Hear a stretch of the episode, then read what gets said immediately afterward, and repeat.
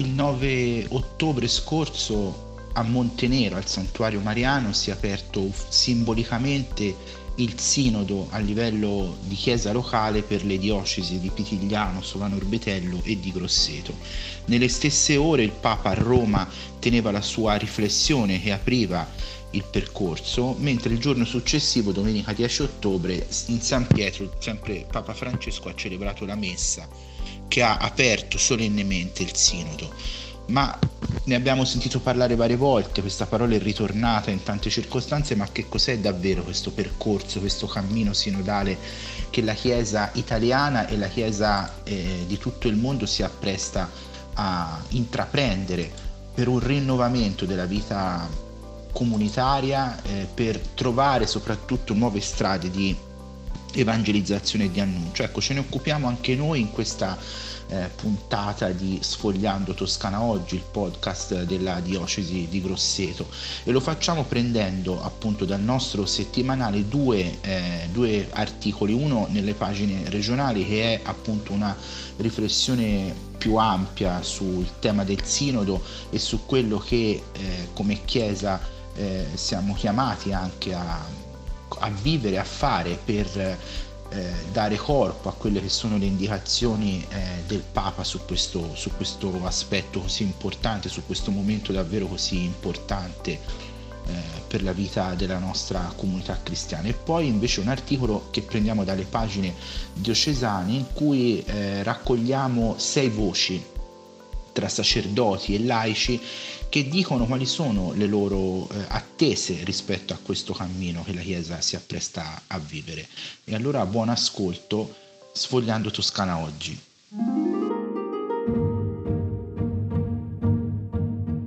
Siamo disposti all'avventura del cammino? Il sinodo non è una convention ecclesiale, un convegno di studio o un congresso politico, ma un evento di grazia, un processo di guarigione condotto dallo Spirito Santo. Domenica 10 ottobre Papa Francesco ha inaugurato ufficialmente il cammino verso il Sinodo dei Vescovi, nella Basilica di San Pietro, esortando la Chiesa a un esame di coscienza sulla sua capacità di incarnare lo stile di Dio, fatto di incontro, ascolto e discernimento, e incarnato dall'atteggiamento di Gesù. La celebrazione nella Basilica di San Pietro ha aperto il percorso che dovrà portare all'Assemblea Generale Ordinaria del Sinodo dei Vescovi, sul tema per una Chiesa sinodale, comunione, partecipazione e missione. In vista di quell'appuntamento, il Papa ha chiesto di vivere nei prossimi mesi una fase di ascolto del popolo di Dio, una consultazione che dovrà coinvolgere tutte le diocesi per essere più vasta e capillare possibile. Oggi, aprendo questo percorso sinodale, l'invito del Papa, iniziamo con il chiederci tutti, Papa, Vescovi, sacerdoti, religiose e religiosi, sorelle e fratelli laici, noi, comunità cristiana, incarniamo lo stile di Dio che cammina nella storia e condivide le vicende dell'umanità? Siamo disposti all'avventura del cammino o, timorosi delle incognite, preferiamo rifugiarci nelle scuse del non serve o del si è sempre fatto così? Questo percorso mondiale di ascolto coinciderà per le chiese che sono in Italia con l'avvio del cammino sinodale nazionale, un processo anche questo che la CEI ha intrapreso proprio in risposta all'invito del Papa, che già a Firenze nel 2015 aveva chiesto di aprire un confronto in stile sinodale sulla vita della Chiesa. Sarà questo un percorso in 3 fasi. I primi 2 anni, 2021-2023, costituiranno la fase narrativa, l'ascolto e la condivisione di esperienze. Questo primo anno seguirà le domande poste nel documento preparatorio del Sinodo dei Vescovi. Il secondo anno si concentrerà su alcune tematiche specifiche. L'anno 2023-2024 sarà il momento del discernimento, la fase sapienziale. L'anno 2024-2025 invece sarà la fase profetica, in cui mettere a frutto quanto si è raccolto, anche attraverso alcune scelte comuni. Si concluderà con un evento assembleare della Chiesa italiana, le cui modalità sono ancora da definire. I vescovi italiani hanno presentato questo percorso con un messaggio a preti, consacrati e operatori pastorali e con una lettera alle donne e agli uomini di buona volontà che pubblichiamo integralmente qui sotto. Se dunque domenica scorsa il Papa ha aperto a Roma il cammino, questa domenica invece spetta alle singole diocesi. E anche in Toscana si svolge in ogni cattedrale un momento solenne in cui il vescovo inaugura questo doppio percorso, quello legato al Sinodo mondiale e quello del cammino sinodale italiano. Le diocesi di Grosseto e Pitigliano Sovano Orbetello hanno anticipato i tempi aprendo insieme, in modo simbolico, al santuario di Montenero il cammino sinodale.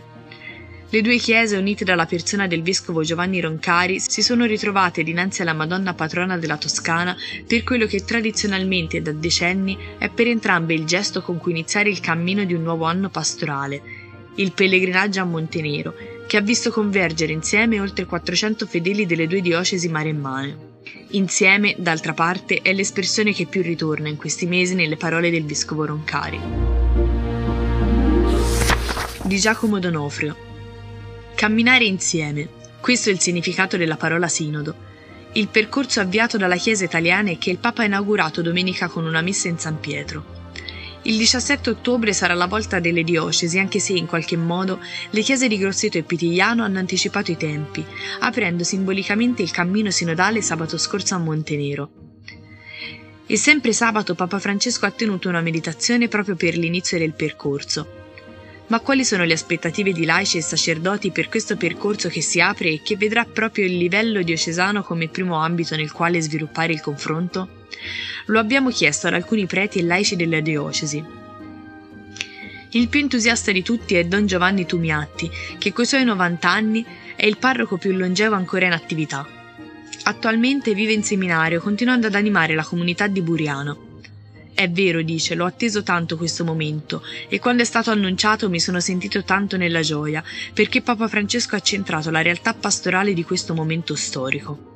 Per Don Tumiatti non ci sono dubbi su dove ripartire: l'evangelizzazione. Gesù parola è la base del cristianesimo, la stessa Eucaristia è frutto della parola di Dio. È chiaro che essa resta il vertice a cui tendere, ma se non rafforziamo il fondamento rischiamo che tutto crolli. Non si nasconde le difficoltà, Don Giovanni. Mi sembra di percepire poco entusiasmo, ma sono convinto che nel momento in cui si parte davvero ci sarà anche quello, perché questa è una ripartenza necessaria per la Chiesa italiana. Da un prete novantenne a un giovane laico impegnato nella vita parrocchiale, Giacomo Trusendi guarda al sinodo e lo vede come un segno di stile della Chiesa, perché nella nostra società siamo abituati sì a camminare, ma non insieme, tendiamo anzi a proseguire ognuno per la propria strada. Il sinodo invece ci chiama ad un cammino nel quale essere coscienti gli uni degli altri, per confrontarci, vedere insieme se stiamo andando nella giusta direzione, se davvero abbiamo una meta comune e se stiamo facendo le cose giuste per raggiungerla. Vivere la Chiesa come un'esperienza concreta da incontrare nella propria vita, questo chiede Giacomo alla comunità cristiana nei confronti dei suoi coetanei. Insomma, quel vieni e vedi di Gesù agli apostoli che gli chiedono: dove abiti? Perché la Chiesa ha le potenzialità per toccare davvero il cuore dei giovani. Prima di tutto le relazioni, di questo si dice convinto un altro laico, Sergio Ceccacci, insegnante, impegnato da sempre nell'associazionismo cattolico e nella vita parrocchiale. Il vescovo Giovanni, nella sua meditazione alle 3 giornate diocesane, ha ricordato come i fratelli e le sorelle non ce li scegliamo, ma ce li troviamo accanto. Ecco, bisogna davvero ripartire da qui. Il sinodo allora dovrà prima di tutto aiutarci a capire un nuovo modo di costruire relazioni concrete all'interno e all'esterno della comunità cristiana, con le persone in carne ed ossa così come sono e dove sono.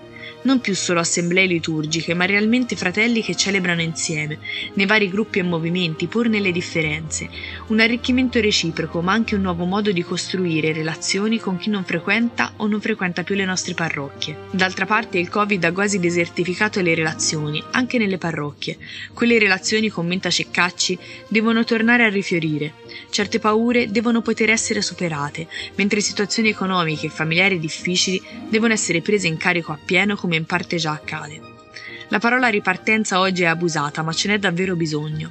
E allora quali sfide si aprono a livello diocesano mentre due chiese sono unite nella persona di un unico vescovo? In questo tempo in cui abbiamo un vescovo che deve dividersi fra due diocesi e al contempo avere un cuore unico sullo stesso cammino, risponde Don Desiderio Gianfelici, parroco della Santa Famiglia, molto dipenderà anche dalla riflessione che saremo capaci di fare come Chiesa locale, valorizzando ciò che rimane dall'esperienza cristiana in questo tempo, soprattutto dopo la pandemia e i risultati che vediamo essere scaturiti da questo tempo. Se non abbiamo un po' di orgoglio dell'essere cattolici in Italia, saremo sempre più spalmati su una realtà che ci vedrà sempre meno incisivi rispetto al cammino della gente. Per fare questo c'è bisogno, tra le altre cose, di rafforzare anche la formazione dei laicati. e un ruolo importante lo gioca la scuola di formazione teologica interdiocesana, che vede insieme le diocesi di Grosseto e Pitigliano. Sì, conferma don Fabio Bertelli, parroco del San Giuseppe e docente di teologia, in quella scuola di formazione rivolta primariamente agli operatori pastorali deve nascere la fantasia pastorale. Ci rendiamo conto che 5 incontri per 4 aree tematiche sono una goccia nel mare, ma possono essere quella goccia che, se accolta ed elaborata sia a livello individuale che ecclesiale, può dare il là a dinamiche di sempre maggiore corresponsabilità. E le donne? Noi donne, risponde Angela Orlando dell'Azione Cattolica, facciamo sempre un po' fatica ad inserirci nei vari ambiti, non solo in quello ecclesiale, e a ritagliarci degli spazi. Per questo chiediamo sì di avere un ruolo anche ecclesiale, ma soprattutto che ci sia riservato lo spazio necessario a saperci mettere in gioco come cristiane oggi. Sfogliando Toscana Oggi è il podcast della diocesi di Grosseto. Io sono Giacomo D'Onofrio. Ringraziamo per la parte tecnica, per il montaggio Alessandro Maffei e per la grafica Michela Giannini. Alla prossima settimana.